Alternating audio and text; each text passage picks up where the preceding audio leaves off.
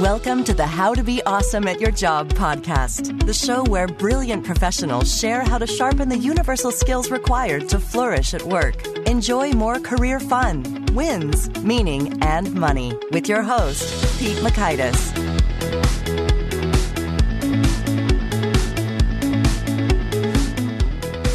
Hello, and thanks so much for joining us here for episode 232 with Brenda Bailey Hughes. I think you're really going to enjoy this episode because Brenda is showing the scientific link between positivity, how to do it, and how that really connects to better performance at work and better leadership. So you'll learn one, the real science behind the power of positivity.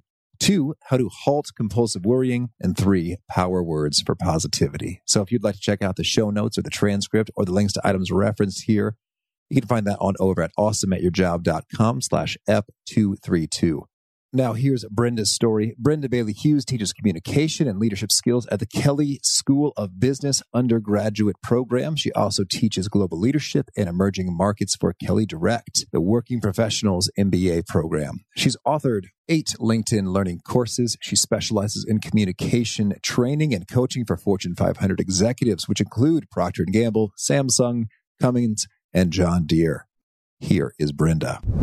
Brenda, thanks so much for joining us here on the How to Be Awesome at Your Job podcast. Thank you, Pete, for having me. I'm so excited. Oh, I'm excited too. Now, I want to hear a little bit about you. You bicycled through Ireland, and your mother was bicycling as well at 73 years old. Is this true? this is true.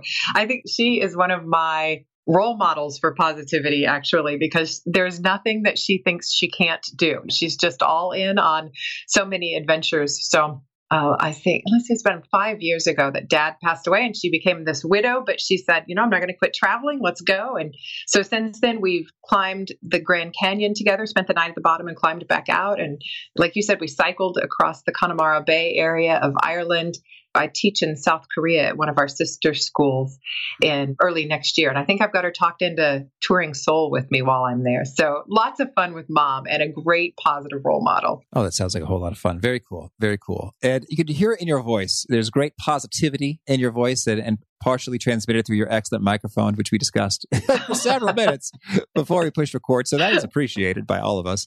And so I discovered you through LinkedIn Learning, which I love. And thanks to them again for sponsoring. You get this course, Being Positive at Work. And I'm intrigued. So you teach communication courses and global leadership courses. And you thought, you know what? Being positive is a critical topic that needs to get taught. What's sort of your, your thought process behind that? Right. So it was actually the lead was the leadership training. So I teach leadership skills, personal leadership courses at the Kelley School of Business. And so both the undergrad level and in the MBA level, I'm working with these aspiring leaders and young leaders. And so I'm studying leadership all the time, reading the literature on leadership. And there just kept being this connection between being a great leader and being positive. So I was actually setting out to study and teach leadership, but kind of got dragged into positivity because I was just curious about what is this connection and why do I keep seeing a correlation? And so it was my interest in leadership that then I thought, well, okay, I'm going to do this deep dive into positivity. And once I started down that avenue, oh my gosh, Pete, it became personally transforming in my own life.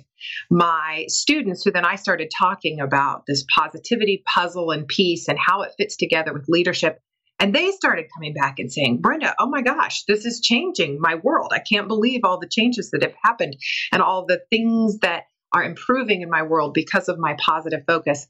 And so that's when LinkedIn reached out then and we decided this is a course in and of itself. It doesn't have to be positioned just as a leadership concept, but everyone can benefit from the thoughts around positivity. Well, I'm intrigued. So, could you share with us an example from your own life or from the research that is some of the most compelling stuff that says, wow, this is no joke, supremely beneficial, and it's documented and for real. Yes, absolutely. And I think that's a great place to start because it does sound a little hmm, I'm just going to think happy thoughts and click my heels together and everything will, you know, and it's like, so is this stuff real? So I think that's a great conversation for us to have.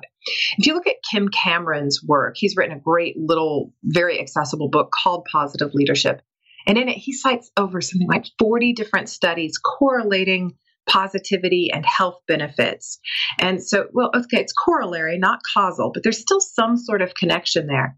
And then he pushes beyond that. We start looking at actual causal relationships between positivity. And we see things like the fact that leaders that are rated as and consider themselves more positive they make better decisions. I think that's because of the funnel effect that when we think more broadly, because we haven't ruled out everything through our negative dispositions, we just have more options available to us, and thus our decision making is better. We have research that connects creativity to positivity. So, for example, Pete, if I were to ask you right now, tell me three things that you're grateful for today. Oh, sure thing. Yes. That happened today? or in general? Or just that you're just grateful for today. They could have happened today, or they could have just been in your sphere of awareness today. Oh, sure. Well, I'm grateful for three great podcast interviews, eh, such as yourself. well, I guess I'm assuming that you're going to end up fantastic because it's a good start. So. I love your approach. You could have said one, two, three, and just knocked them all out with three oh, different ones. But see, you lumped them, so now you still owe me two. Give me two more. I did. Well, I am grateful that just things have calmed down a little bit just in terms of like stress and workload and just too muchness. So I'm grateful for the opportunity to breathe and to rest and to kind of decompress a little bit. And I'm just grateful for good food in the sense that I'm capable of eating. There's sufficient resources to not have to go hungry or be malnourished and to be able to enjoy the food as opposed to just it's purely sustenance like potatoes and eggs and that is all it's an enjoyable experience to eat with my wife and to have that. Awesome. Okay. So now when you do that small exercise of stating those three things, if I had had you hooked up to an MRI and we were watching the synapses in your brain pop and we were watching different parts of your brain snap and, and sizzle and crack, right? Right then, when we started pushing to think about things that we are grateful for, things that are positive in our lives, more areas of your brain would start lighting up on that mm-hmm. MRI than if I had asked you to talk about either a neutral or a negative something in your life. So, this is an actual study where we've asked people to look at neutral or negative futures versus positive futures. And we see more areas of the brain sparking and lighting up. That's our connection then to creativity. So, what is the power of positivity? It might make you healthier. It makes you a better decision maker. It makes you more creative. And then I think there's also, I mean, that's the research, but just anecdotally, think about it. If you walk into the workplace and you've got negative Nellie who's nagging about this that went wrong and griping about the weather and complaining about the traffic and bemoaning how boring the last staff meeting was, but then you also have in the same role, doing the same jobs, working with the same clients, the same customers, the same colleagues. You've got positive Paula over here. And she is cheery and she is sunny and she is bright and she's happy and she's thoughtful and she's kind and she's grateful. Who do you want to spend time with? I mean, it's always Paula, right? We want to surround ourselves with these positive people. So why not be these positive people? So I think there's that piece to it. it is just it makes our workplace more enjoyable. And then maybe the last benefit that I should mention and perhaps the most compelling is just that we deserve it, Pete. We deserve to be happy. We deserve to flourish. We deserve to have a sense of gratitude with us at all times. And that's what this practice of positivity provides us is more flourishing, is more joy, is more happiness. Okay, I'm sold. That's great. So then what are some of the key practices that brings about more positivity there? You know, it's funny. I'm thinking right now when you talk about who you want to be around at work. I remember there I had a colleague who was a manager and you know, not that he was hardcore negative, but there's just a little bit of a nervous, anxious kind of presence that I always just picked up on whenever I was around him. And I remember he shared once that in a review, he had gotten some feedback that he said, when you enter a room, the anxiety in the room needs to decrease instead of increase. and I thought, wow, that reviewer just really nailed it. You know, that's a fantastic piece of feedback he picked up on and was able to deliver. Now, the manager made a joke. It's like, so I wrote on my professional development plan, enter more nervous rooms. So there was nowhere to go but up. Hopefully he took it to heart and has done something. But I'm right with you there. It is very much contagious in that how it proliferates throughout an organization and group. So then I guess in practice, what do you do? I think some people might think it's kind of fixed, like, hey, there's optimists and there's pessimists. So I guess what are the practices one can undertake? Absolutely. We are somewhat predisposed to be more optimistic or pessimistic, but certainly it is a learned skill. So let's start with that. You can learn these positive skills. All of us have some degree of that negativity hardwired into us. It's in that survival part of our brain that says, Hey, I kind of need to scan the environment for the saber toothed tiger that might jump out and eat me. I've kind of got to be on alert for that. One of my subjects and part of my research was a Marine. And so he literally had been trained to identify threat. That's what he did for a living. And yet he knew that bringing that eye for threat into the rest of his life was not serving him well.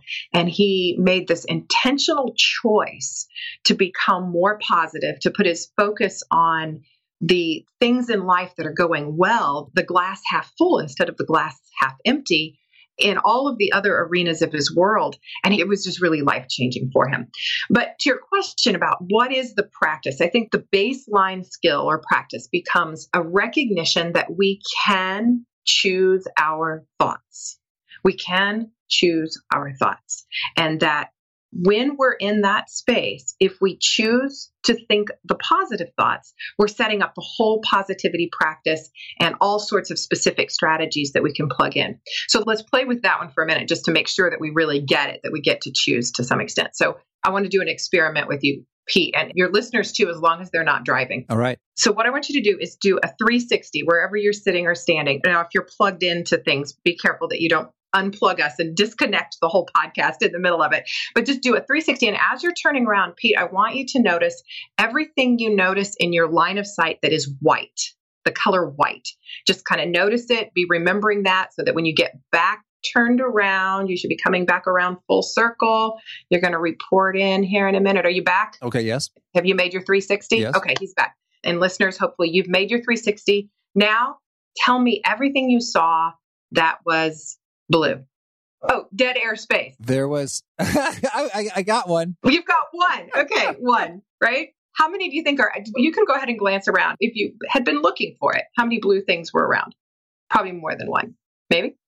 I'm still counting. oh, he's still, oh, he's still counting. Uh, well, a dozen plus. A, a dozen, dozen, plus. A dozen plus, but you could remember one. And the whole idea here is simply this when you are set out to see one thing, everything, all the items in your sphere that are white, that's what you're going to see. If I had had you do the first circle looking for blue things, you would have seen those dozen plus things that were blue, right? We see what we set out to see. Yes. Does that make sense? I'm with you. So it doesn't mean that there aren't great things going on around you if you've had a really lousy day. It means your eyes weren't looking for them. So when we make that conscious choice, I'm going to get up today and I'm going to see the good that is around me because it is, then lo and behold, you see it. It's that conscious decision is the baseline or the threshold practice for all of the other positivity strategies. Now, I love it. I'm with it. I see it. And now I'm wondering a little bit, even toward your premise, we can choose our thoughts. I think that it seems like sometimes it's easier and sometimes it's harder when it comes to choosing thoughts. I think that in particular, maybe well, for me, it's like if there is a lingering question that I've made some progress on, but remains a bit elusive and mysterious, like I just ruminate on like, well, what's the answer? How do we get there? What's missing? What is the tactic, the strategy, the solution, the answer? The data point, yeah, how could I get it? If I were a detective, I think I'd just go insane because it's like you, you, don't crack a case in one day. you know, ah. it could take ah. months. And so my brain will just sort of pour over it. And I think other people that they have their areas of worry or particular concerns that are coming up for them, whether it's financial or health, or am I going to get the promotion? Am I going to get fired? But I'm curious to hear but our brains kind of want to just go into those grooves of worry or non positive stuff. What do we do with that? Right, right. So it's like a bike wheel that's kind of stuck in a groove. How do we stop it and move it over into this other groove? And stopping is part of it. So as long as it's the wheel is in the groove, you're right. You just kind of surface along with it. So I think a couple of strategies for getting out of that worry rut or that obsessive rut would be to just consider the storyline that you're telling yourself sometimes. So you were talking about the example of being worried about a particular question and I yeah, I've got my teeth in it like this bulldog and I can't think past it. I can't get through the idea that I want to solve it, I want to solve it, I want to solve it. And you're just chewing on it all day long.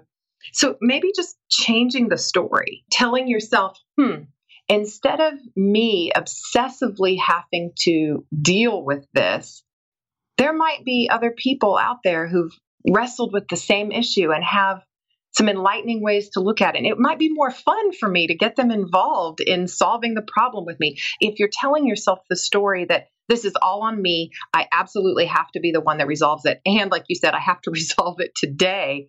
That's a pretty tough story to deal with then. And of course, you're going to obsess or worry about it. I think another fun example of changing the story was when you and I first connected about doing the podcast. I thought, huh, I've not done a audio non face to face interview before. I'm a little nervous about this. Hmm. Hmm. And then I woke up in the middle of the night after I'd said yes, thinking, oh my gosh, I said yes to doing a podcast with people I don't know in, in a medium I'm not very comfortable with or I don't know very much about. Oh my goodness, what have I done? So I'm waking up in the middle of the night and then I'm noticing that my stomach has this little funny feeling about it whenever I think of the podcast. So I could tell myself the story, oh my goodness, I am scared of this. I have the potential to blow this. This is nerve wracking. Or I could take those same exact physiological signals that I was getting, waking up in the middle of the night, feeling butterflies in your stomach, thinking about something a lot, and I could reframe the story. So, for example, when I'm really excited about something, I have all of those same physiological responses. So the night before my baby girl got married, you know, I'm waking up in the middle of the night and I'm thinking about the wedding a lot and I've got a little churning in my stomach, but it's good stuff. I'm happy about it. I'm excited about it. So if I name it excitement rather than nerves, anxiety, fear, suddenly those same physiological responses have a totally different storyline to it and it busts up that worry wart or worry rut. Okay very good. I like that. Anything else like in the heat of battle in terms of you know right there you're starting to go down that track anything you can do sort of instantly? Best worst most likely. Go ahead and play out what is the worst scenario that could possibly happen. And it's odd that i would recommend that because it seems counterintuitive to being positive.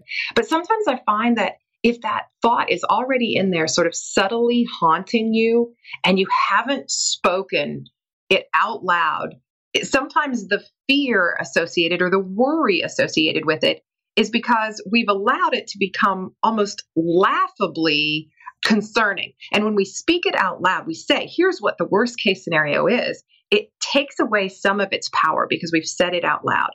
So we just say, okay, so let's imagine, Pete, that you have a new client, you're getting ready to do some training for them, and you start down that worry rut. Oh my goodness. In the back of your head, you're thinking, what if I don't know what I'm talking about? I could blow it with this client. I could get in there and forget what I meant to say. They could hate my material. So that's kind of worrying you. You're starting down that unsolvable condition issue then just go ahead and play it out. So, Pete, what would be the worst possible scenario with this new client where you're going to do some training? What's the worst that could happen? They experience one session. They say, Never mind, that was terrible. We're terminating this contract and there will be no money. Good day, sir. yeah, good day, sir. And what's the worst that could happen if they terminate that contract and you only do one session with that client? What's the worst thing that happens then? Well, I guess I don't have that money and I feel like a loser. Okay. So you don't have the money and you're feeling kind of down about yourself. What's the worst thing about that? What's the worst that could happen when you're feeling down about yourself and you don't have that particular income? Well, it's funny. I'm having a hard time coming up with anything really bad. exactly. I'll use that time elsewhere.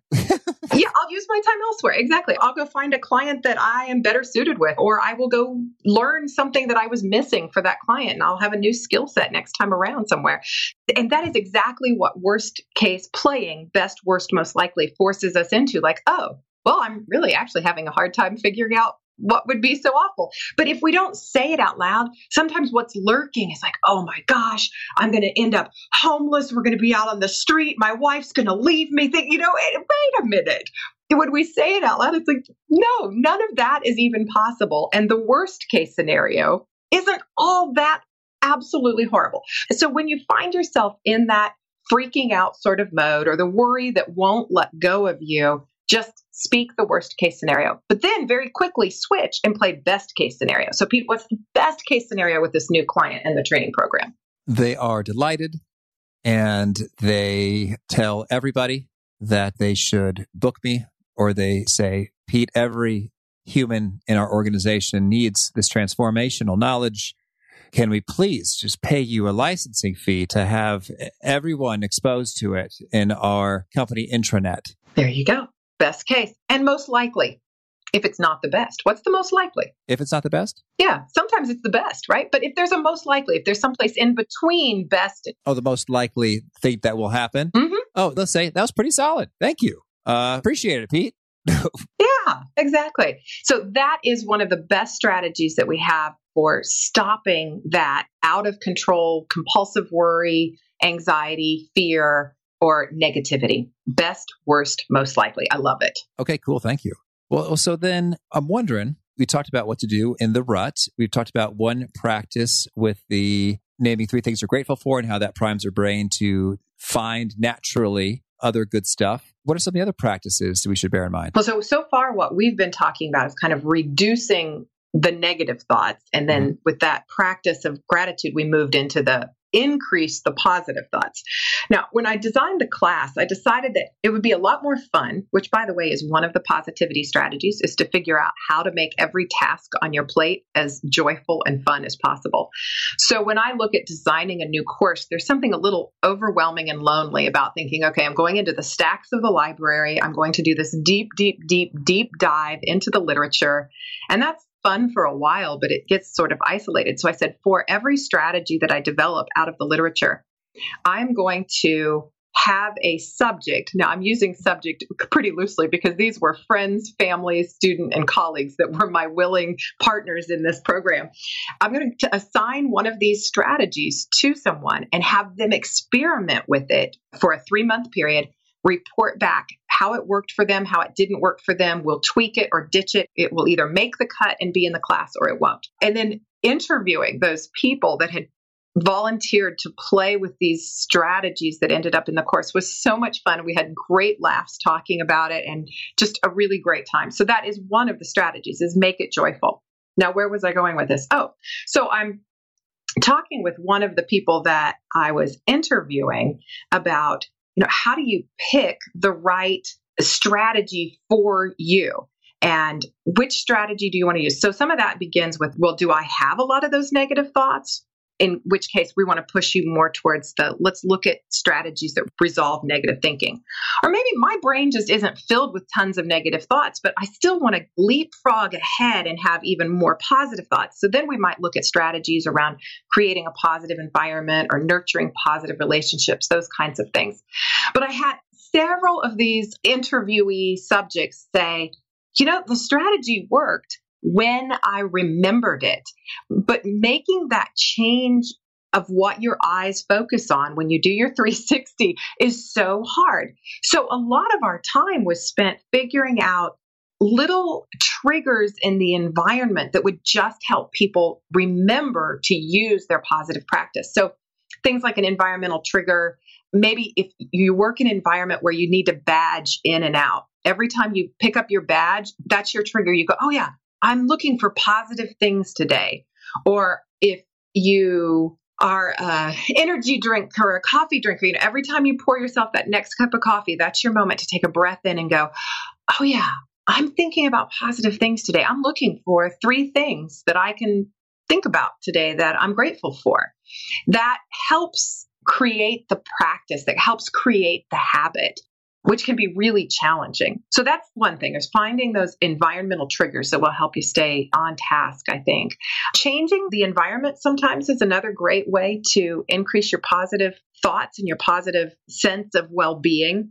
So just something as simple as putting flowers in the office or cleaning off the desk, taking a movement break. Gosh, there's some really interesting research coming out of Texas A&M right now about the difference in productivity people get when they're allowed to have those standing desks where so that they can just stand up or sit down throughout the day. And if taking a quick movement break is all it takes to sort of shake me up and put me back in a positive frame, I can afford a movement break a time or two during my day.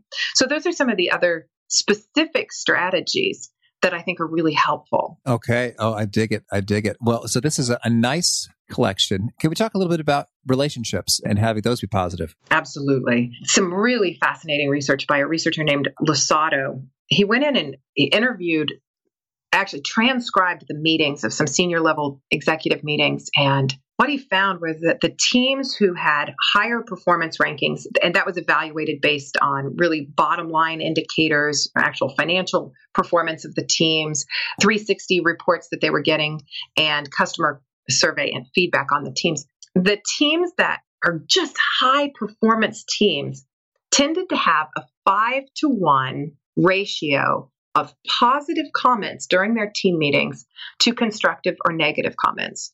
So this is a team that is saying five times as often, hey, good job, or ooh, look what we did well last week, or thank you for this. I really appreciate that. I'm grateful for that.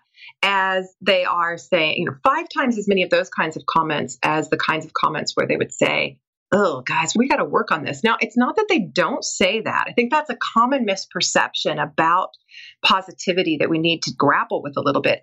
Being positive does not mean that we're naive or that we stick our head in the sand and we ignore problems. You can still be a realist. You're a realist that looks for what is realistically good in the world rather than just what is realistically bad in the world. So those teams still had some tough conversations. They still gave each other critical feedback. They still talked about problems, but not as often as they talk about the great things going on.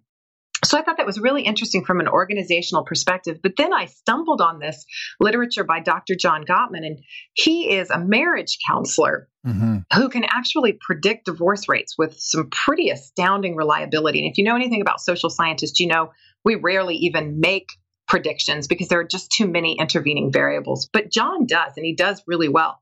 But one of his leading indicators of success of a marriage 15 years out is five to one ratio. That same ratio popped in this totally separate literature. These two guys were not even reading each other's research. They were in different worlds, marriage versus org com, organizational communication stuff. But they both hit that very same ratio, which made it somewhat magical to me. I'm like, there is something special about five to one. So if you're nurturing a positive relationship, boy, just pay attention to that ratio. Now, again, a trigger to help you remember to do it. I actually stick five pennies in one pocket and I move them over throughout the day or as I'm working with a certain student or client or with my faculty team, I move them over to make sure that I actually did it. Did I get five comments in? And, and hopefully there was only one dime in the left hand pocket getting moved to the right hand pocket, which represents my constructive feedback. So again, just a little mnemonic device or a trigger to help you remember it. But imagine your relationships and how positive they would be if we actually engage in this five to one positive to negative ratio all the time. I dig that. And can you share a couple key phrases that you find yourself saying frequently that fit the bill when it comes to the positivity? Absolutely. So, thank you is one of them. Thank you for, fill in with a specific. I am grateful for. And I think some people think grateful is an old fashioned word. And maybe I'm an old fashioned gal, but I can whip that word out and you can just see people's shoulders sort of rise a little bit when you tell them that you're grateful for something they have done. So thank you. I'm grateful for. We did well at fill in the blank. You know, what an awesome job we did or you did on X that acknowledgement of a job well done would be one of those key phrases. Thank you. I'm grateful for. Wow. Just wow. Look at this great painting on the wall. The building that I work in, I walk out to the parking garage and it's like walking through an art museum. Wow. It's just having that sort of almost the wonder of the world, the awe of the world, which gets expressed with the word wow. Excellent. Those are some key phrases that I think would be helpful. Oh, thank you. Well, Brenda, tell me, is there anything else you want to make sure to mention before we shift gears and hear about some of your favorite things? Again, just that idea that you know, we spent quite a bit of our time as we opened talking about how to negate negative thoughts. But if we really just shift that focus more to the positive and worry less about negating the negative and instead more about let's just focus on the positive, it sort of sorts itself out. So, some interesting research that was cited in the Journal of Sports Psychology, where I don't know if you were in any athletics as a youngster, Pete, or marching band or anything where you would have to, oh, I, well, you're a trainer and a speaker. So I bet you've watched yourself on video recordings, right? That's true, yes. Okay. How often, when you're watching those, do you zoom in on the things you did not do well versus what you did well? Can you oh, kind of gauge it? Oh. It's the majority. I mean, I don't know the ratio precisely. Yeah, that's that sort of survival instinct kicking in, right? I've got to find the mistake. I've got to stop the mistake. Well, what this interesting research is that there are coaches who will have an athlete sit and watch the tape right here. You see where you messed up? This is where you fumbled the ball, or this is where you dropped your dribbling. This is where you didn't make the move. So watch it so you don't ever do that again. So you've got that kind of coaching experience.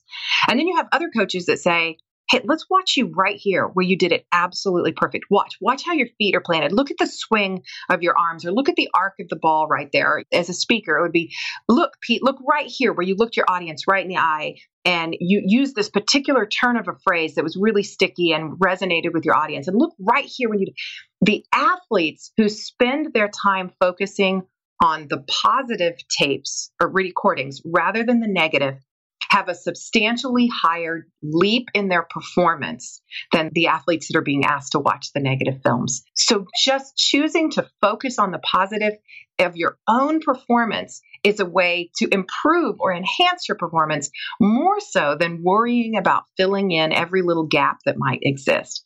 Well, that's fantastic. That seems to resonate with sort of the strengths based research. Exactly. But it's proven out in the particulars of reviewing footage there. Yeah. And so I guess that would also likely concordantly apply to like reviews, performance appraisal, annual cycles and such. Right. Right. Absolutely. In our performance appraisals, are we hitting that five to one? Are we focusing on the positives and teaching people how to build to those? Now, granted, if we have these threshold skills that are preventing someone that they have a gap that is so significant that it prevents them from performing well or from succeeding, then yes, we have to address the gap.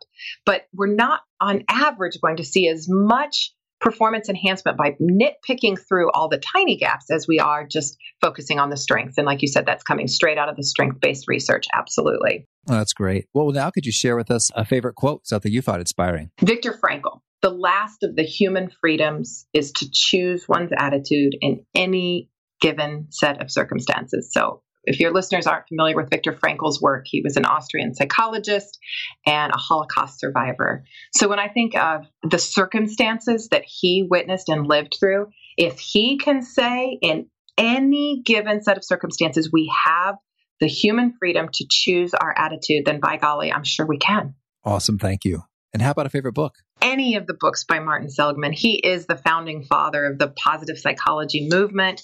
And so his work, Learned Optimism or his Authentic Happiness book, anything by Martin is just a great read to flesh out your understanding of positivity. Oh, thank you. And how about a favorite tool? I love this little free app I downloaded called Lotus Bell periodically throughout the day will randomly send me a chime on my mobile device so that it's my environmental trigger to go, oh, yeah, whatever I'm doing, take a breath. Remember, am I in a positive space? Are my thoughts where I want them to be? Am I seeing my glasses half full or half empty? So I love that little random chime that pokes me throughout the day and gently reminds Brenda to be positive. Well, that's intriguing. Can you set it in terms of, hey, chime me randomly somewhere between zero and 10 minutes or zero and 60 minutes? Yeah, yeah, yeah. I think you have to download the paid version for that, but it's not much. And then you can give it some parameters like don't interrupt my meeting between two and three with a chime, but the rest of the day, I'd like them every 60 minutes or so. Yeah, it's a great little app. Oh, cool. Well, the randomness is what I think is pretty nifty because you can set recurring appointments, you know, any number of ways and places. But the randomness, I think that really is a potent potential force for no, no, this does not happen at specified hours, but rather we're shifting gears into making this the default way of being. Yes, exactly. Excellent. That's cool. That's cool. And could you share a favorite habit? I'm a journaler. I journal daily. And in that journal, every day I have the gratitude. I actually write it down. So, where I ask you to do it verbally, there's something powerful even about that. And like I said, that's going to change some of the way your brain is functioning. But by putting it in writing, I can go back 15 or 20 years and grab an old journal and skim through it and go, oh yeah, I remember that. Oh yeah, I remember that. And somehow that gratitude begets even more gratitude. Fantastic. And Brenda, is there a particular nugget you share in your teachings or trainings that seems to really connect and resonate and get folks nodding their heads and taking notes? Yeah. I think when they do that 360 circle and they realize they were just oblivious to all of the blue things in the room, even though there were dozens of them in their sight, that really wakes them up. And the nugget for them then is just this idea that you do have the power to choose your thoughts, to choose your frame of reference, to choose what you see within your day. So choose very wisely. Okay. And Brenda, folks want to learn more, or get in touch. Where would you point them? Oh, connect with me on LinkedIn. Absolutely. I've got a profile on LinkedIn, and that will then help people find LinkedIn learning classes that I have available. They'll have email addresses. I even have a LinkedIn discussion group on being positive. So if your listeners want to explore some of these strategies, and then I guess I would challenge them to jump in and play with the strategy for a few weeks and then hop into the discussion group and tell us how it went for you and what worked and what you loved about it. Awesome. And do you have a final challenge or call to action you'd issue to folks seeking to be awesome at their jobs? My final call to action, if you want to be awesome at your job, is be wise about your choices. Be the person that people know will have something positive and joyful to say about every day. What did you say about your old manager? Be the person who brings into the room not more anxiety, but more joy, more positivity when you walk into that room. That's my challenge to you. Oh, perfect. Well, Brenda, this has been a whole lot of fun. Thanks so much for sharing this time and expertise. Your first ever podcast interview was outstanding. So I think that you have a bright future. You might have more invitations than you care to you care to take after this.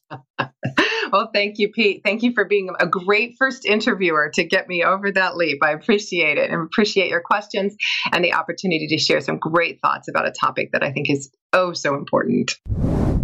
I appreciated Brenda's perspective when it comes to thinking, well, what's the worst case scenario? And what happens if that happens? And what happens if that happens? And at the end of that rope, it's like, oh, it's not too terrible. Kind of like what Ed Latimore was saying earlier. You're not going to die. So that can diffuse the intensity of the anxiety and worry in a hurry. So if you want to check out the show notes, the transcript, the links to items we've referenced here, that's on over at awesomeatyourjob.com slash ep232.